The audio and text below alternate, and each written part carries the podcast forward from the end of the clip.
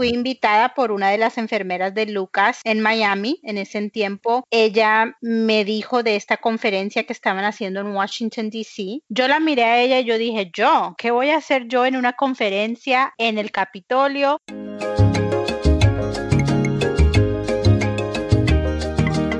Bienvenidos al tercer episodio de Guerreros del Corazón, luchando contra las cardiopatías congénitas. Yo soy Marta Raquel Montero, una de las anfitrionas de este programa y también soy la madre de un guerrero de corazón. Me acompaña en esta entrevista Belén Blanton, una guerrera del corazón. El programa de hoy se titula Una madre en misión y nuestra invitada es Jennifer Higuina. Jennifer es originaria de Miami, es una estadounidense de primera generación con padres de Chile y Colombia. Ella es la madre de Lucas, de 13 años, que nació con síndrome de corazón izquierdo hipoplásico, conocido como HLHS. Lucas tuvo su primera cirugía de corazón abierto a los tres días de vida y desde entonces ha estado involucrada en la comunidad de defectos cardíacos congénitos. Reside con su familia en Orlando, Florida. La familia es voluntaria y defensora a nivel local y nacional como por ejemplo asistiendo a la Conferencia Legislativa Congénita del Corazón en Washington, D.C. También es la presidente del capítulo de la Florida de Conquering CHT, que significa Conquistando las Cardiopatías Congénitas. En el segmento 1 hablaremos con Jennifer sobre sus primeros días con Lucas. En el segmento 2, Jennifer nos contará sobre la participación de su familia en los esfuerzos de abogacía local y en el segmento 3 nos contará sobre los esfuerzos de defensa nacional de su familia. En el segmento final, Jennifer nos dará consejos para las personas que deciden mudarse a los Estados Unidos cuando tienen un niño con un defecto cardíaco congénito. Bienvenida a Guerreros del Corazón, Jennifer. Marta, muchas gracias por la invitación. Es un placer estar aquí con ustedes y poder compartir un ratico. Y para nosotros es un placer escucharte. Cuéntanos, ¿cuándo descubriste que Lucas tenía síndrome del corazón izquierdo hipoplásico? Bueno, mira, te cuento, cuando yo tenía cuatro meses de embarazo y uno va a averiguar el sexo del bebé cuando te van a dejar saber si es niño o niña. Ese día es un día muy especial, pero para mí fue un día muy difícil. Ese día me dijeron que mi hijo vendría con un problema al corazón. Y ahí fue cuando nosotros nos enteramos que el niño venía con un problema de cardiopatía congénita. Te voy a ser honesta. Mira, en ese momento yo tuve muchos pensamientos porque los doctores nos dijeron muchas diferentes cosas. Nos dijeron que para nosotros en ese momento era muy importante decidir si íbamos a continuar con ese embarazo o decidir terminar el embarazo. Para mí fue muy fuerte, fue una decisión muy grande. Yo en ese momento hasta pensé en terminar el embarazo por el miedo de saber lo que el futuro nos iba a traer. Gracias a Dios, con hablar con mi esposo por mucho tiempo y hacer la decisión, nosotros decidimos seguir con el embarazo decidimos educarnos, prepararnos, aprender de esta situación y decidimos que las operaciones iban a ser lo mejor en el futuro para el hijo de nosotros. Y fue una decisión bien difícil en ese momento, pero ahora en día fue la mejor decisión que decidimos para nuestro hijo de darle vida. Y fíjate, Jennifer, supiste por lo menos el embarazo, que por una parte tuviste la oportunidad, como tú dices, de hablarlo con tu esposo y educarse. Eh, al contrario de mí, que me enteré al segundo día, que no es que yo hubiera terminado con el embarazo, pero ya entonces uno como que ya el bebé está aquí y toca aprender, ¿verdad?, de cantazo. Así que por una parte es bien importante que nosotros sigamos diciéndole a estas madres que quedan embarazadas que empiecen a buscar información y que pregunten por la salud del corazón de su bebé para que podamos desde, si toca saberlo desde el embarazo, se puedan empezar a educar y poder trabajar con lo que viene. Así que una vez ya, como tú dijiste, ya habían dicho que la cirugía era lo mejor. En tu biografía nos explicas que Lucas tuvo su primera cirugía a los tres días de nacido. ¿Qué edad tenía Lucas cuando tuvo su segunda cirugía? Sí, mira, su primer cirugía fue a los tres días de nacido. Eh, gracias a Dios estuvimos solamente unas dos semanas en el hospital y nos, no lo pudimos llevar para la casa. Después estuvimos como, te diría que como un mes y medio en la casa y Lucas tuvo una emergencia donde tuvimos que intervenir antes de tiempo y ellos decidieron hacer su cirugía, la segunda, un poco temprano. Básicamente Lucas tuvo su cirugía antecitos de los que cumpliera los cuatro meses de nacido cuando le hicieron su segunda intervención de corazón. ¿Y cuál cuál fue la primera que le hicieron? La primera fue a los tres días. Pero el nombre de la cirugía. El Norwood. Ok, ¿y la segunda entonces era el Glenn? El Glenn, él tuvo el Glenn, sí, un poco temprano, antesito de sus cuatro meses, él tuvo el Glenn. Sí, que normalmente, eso yo había notado por lo que he leído en, en, la web, que en diferentes países son como que diferentes edades. Por ejemplo, ella tuvo su Glenn a los ocho meses y he visto niños que lo han tenido hasta más tarde y en tu caso, pues él lo tuvo antes, pero fue por la emergencia, ¿no? Exacto, sí, fue por una emergencia. Eh, a muchos doctores les gusta esperar que los niños estén aún por medio de su peso y de estatura para poder hacer la segunda operación. En ese tiempo, cuando estaban preparándose para la cirugía segunda de Lucas, ellos se aseguraron que iban a entrar temprano a hacer la cirugía, pero que él ya llegaba al peso. So, nosotros tuvimos que trabajar mucho para que él llegara a un peso adecuado para que pudieran hacer la cirugía. Y cuéntanos entonces cómo está Lucas ahora. Te cuento que ahora eh, Lucas tiene 13 años. Hace 13 años fue su primera operación, como te dije, a los tres días de nacido. Estos 13 años han sido para nosotros unos años de muchas, muchas eh, aprendizaje, muchos triunfos, muchos diferentes aspectos para nuestra familia. Su última cirugía fue a los dos años y medio, la Fontán, él la tuvo. Para Lucas esa fue la cirugía más difícil de todas. Con la tercera operación de Lucas tuvimos unas muchas complicaciones. Él acumuló mucho líquido en sus pulmones en ese momento nosotros hasta pensamos que lo íbamos a perder. Ellos trataron de hacer muchas diferentes opciones. En ese tiempo, en el 2009, fue cuando estaban haciendo las primeras pruebas, las primeras pruebas del sildenafil para los niños del corazón.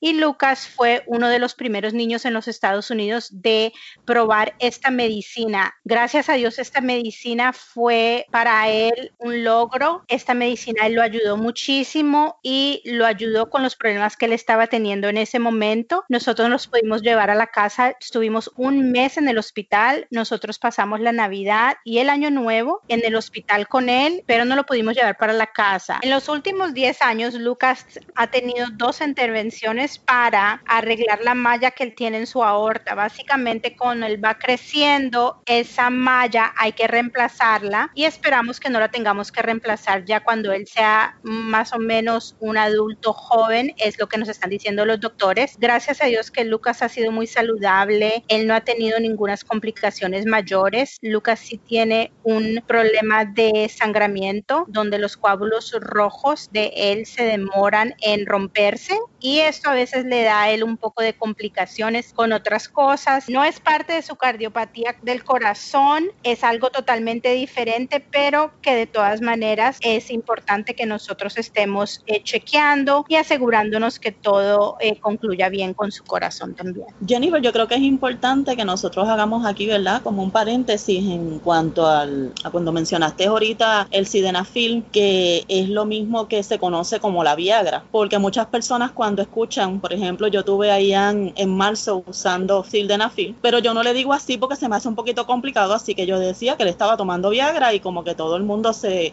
impresionaba un poquito de que, ups, está usando Viagra y es bien importante que la gente sepa que sí, este medicamento se utiliza para una disfunción eréctil, pero su mayor uso realmente es para los problemas pulmonales, sobre todo para la hipertensión pulmonar. Así que si usted escucha a una madre como nosotras, que tenemos niños con medicamentos, que nuestro, nuestro hijo está utilizando sildenafil o está utilizando Viagra, no se asuste, estamos usando el medicamento para que su corazón o sus pulmones funcionen mejor. Te agradezco, Jennifer, eh, que hayas estado con nosotros en este primer segmento. En breve estaremos con Belén para continuar con nuestro programa. Este contenido no pretende sustituir el asesoramiento, diagnóstico o tratamiento médico profesional. Las opiniones expresadas en este podcast no son las de Hearts Unite the Globe, sino las de los anfitriones e invitados y tienen la intención de generar un debate sobre cuestiones relacionadas con cardiopatías congénitas. Bienvenidos de nuevo, soy Belén Blanco, guerrera del corazón y una de sus anfitrionas.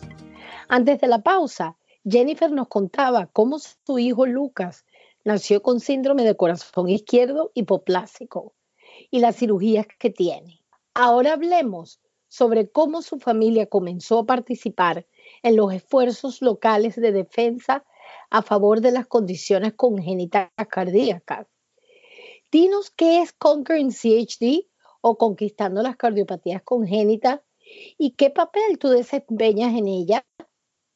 Hola Jennifer. Hola Belén, gracias otra vez por tenerme aquí con ustedes. Te cuento un poquito de lo de Conquering CHD y lo que es. Eh, Conquering CHD es una organización aquí en los Estados Unidos, trabajan a nivel local y a nivel nacional.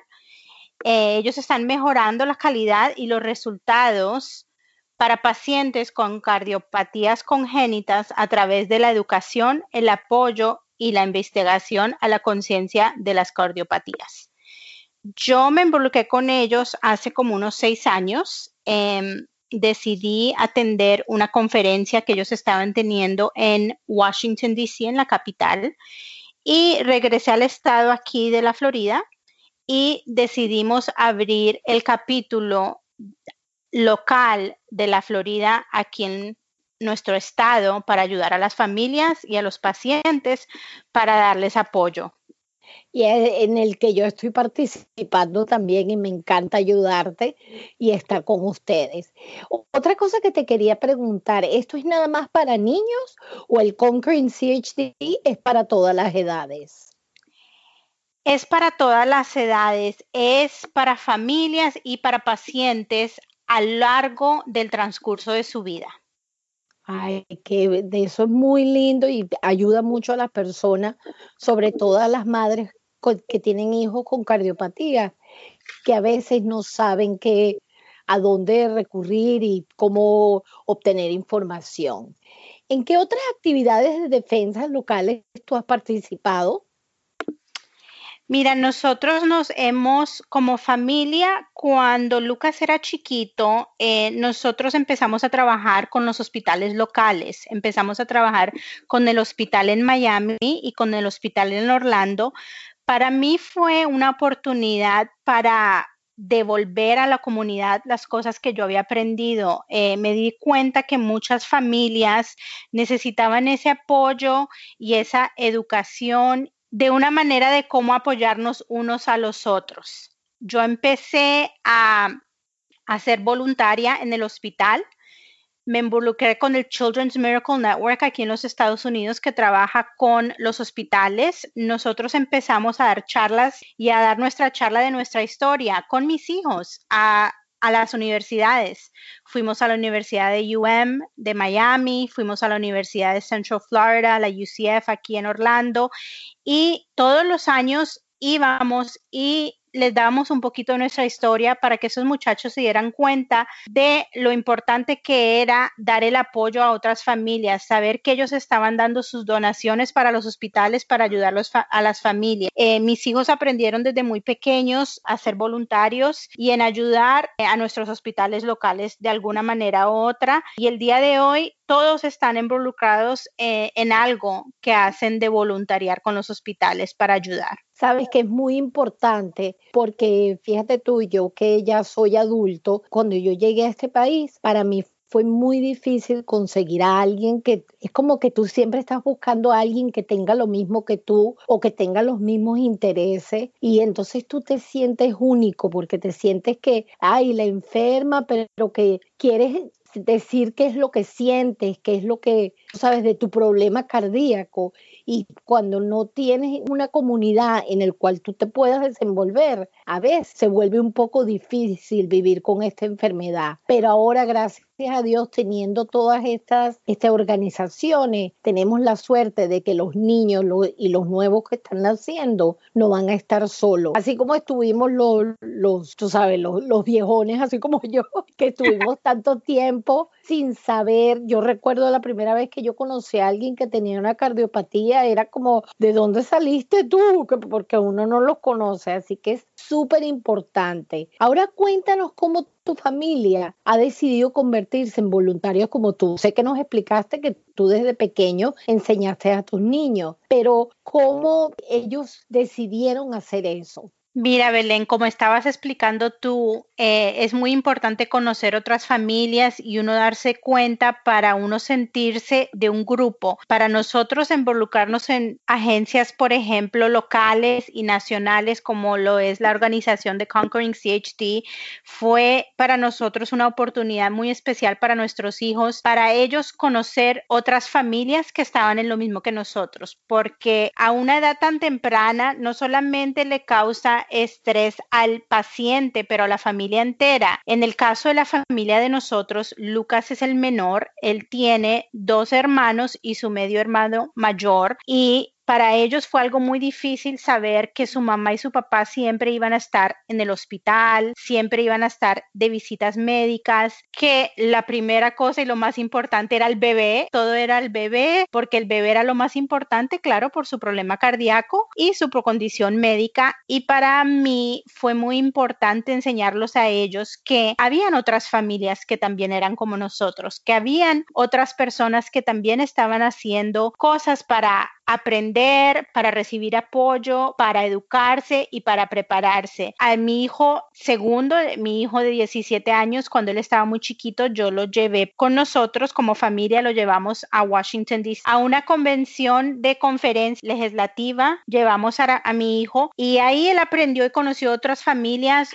otros niños que eran hermanos también de estos niños. Él pudo entender y ver que él no era el único niño que tenía un hermanito con una condición médica. De esta manera nosotros empezamos a conocer estas familias. Estas familias hoy en día son como nuestra familia. Nosotros mantenemos contacto con ellos, nos vemos casi siempre dos veces al año y mis hijos se sienten que son parte de esta familia, que ellos no son diferentes y esto ha sido muy importante. Eh, mi hija entró a la Universidad de Orlando aquí, la UCF, la Universidad de Central Florida, y ella se involucró también a querer ayudar en ese momento. Para ella fue una manera de apoyo para ella misma, para entender lo que las familias estaban pasando, hacer voluntariado con otras familias en los hospitales, fue algo que a mis hijos los ayudó mucho para poder entender la situación de nuestra familia y es algo que le doy gracias a Dios hoy, que ellos siguen involucrados en querer seguir voluntariando porque fue algo muy importante para ellos creciendo. Bueno, te digo que en nombre de todos nosotros que somos guerreros del corazón, te queremos dar las gracias por todo ese trabajo, porque para nosotros es muy importante siempre tener apoyo de la comunidad y tener el apoyo de nuestros padres. Cuando nuestros padres están involucrados en las cosas que nosotros estamos pasando, eso es muy importante y te lo agradezco muchísimo, muchísimo. Gracias. Gracias.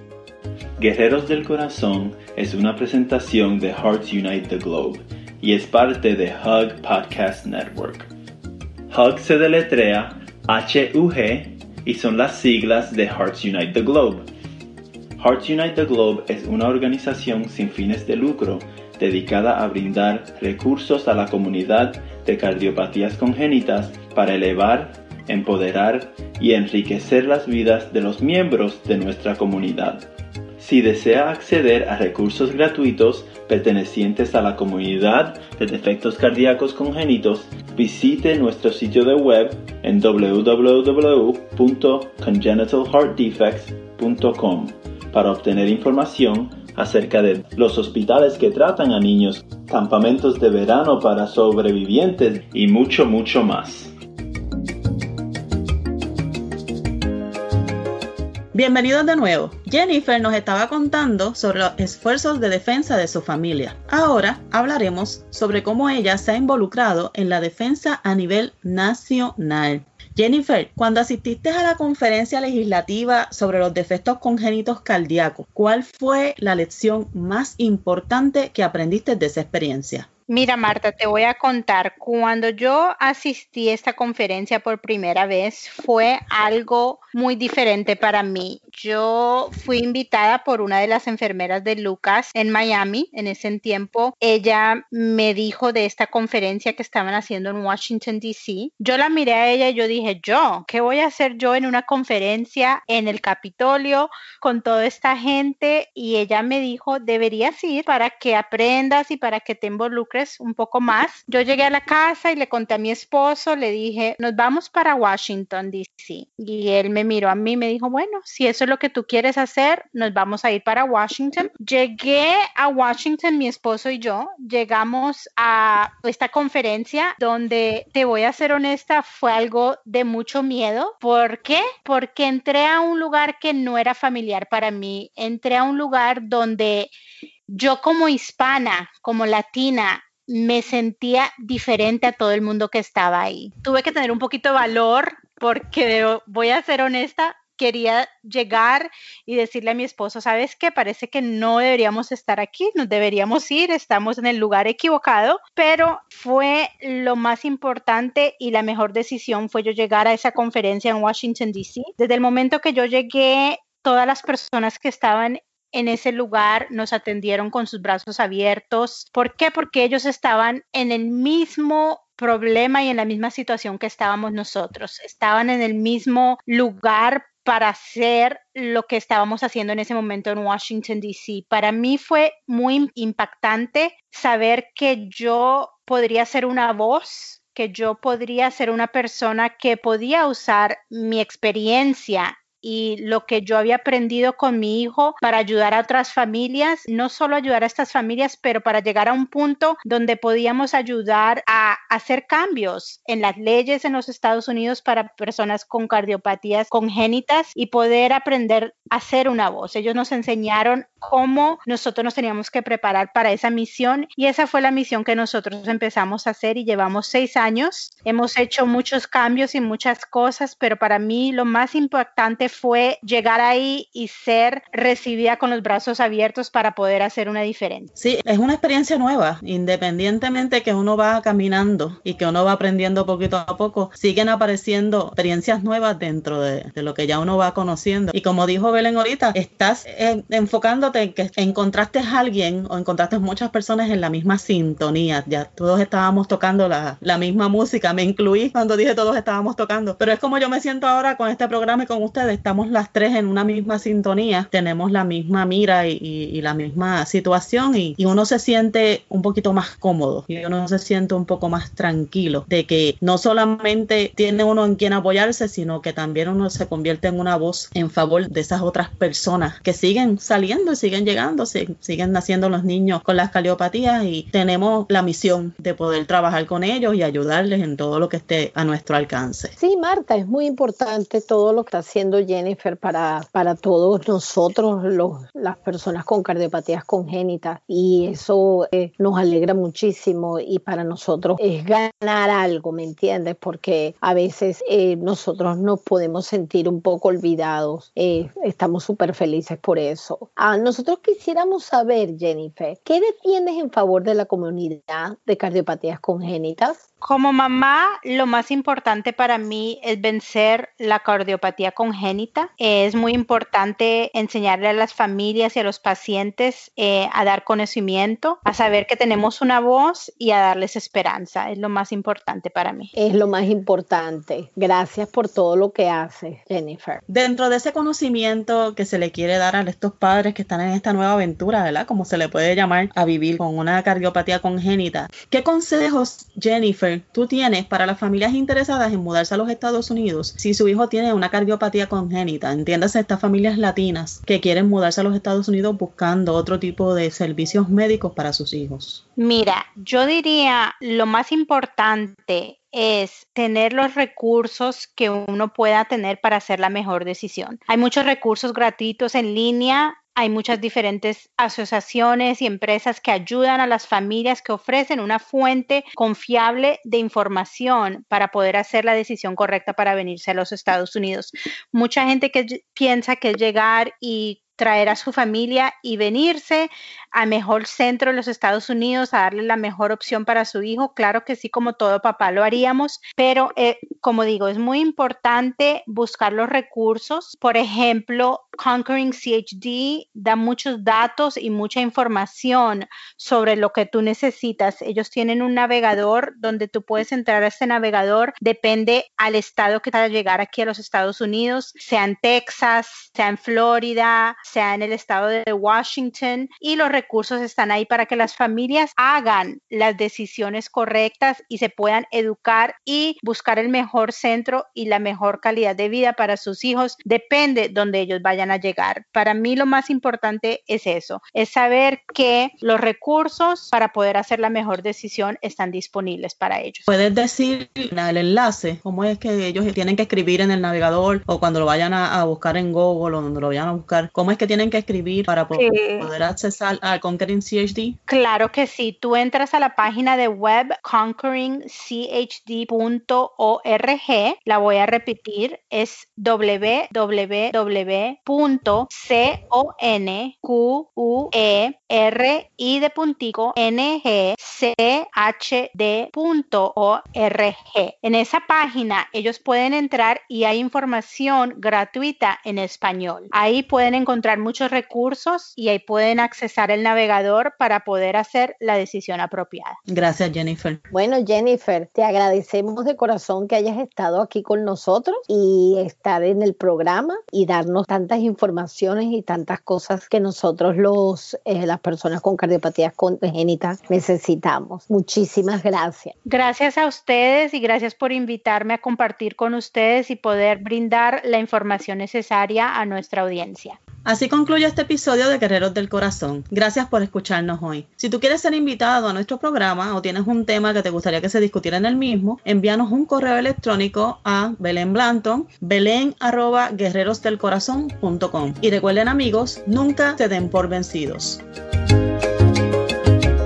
Gracias nuevamente por acompañarnos esta semana. Esperamos que se haya sentido inspirado y empoderado para convertirse en un defensor de la comunidad de cardiopatías congénitas.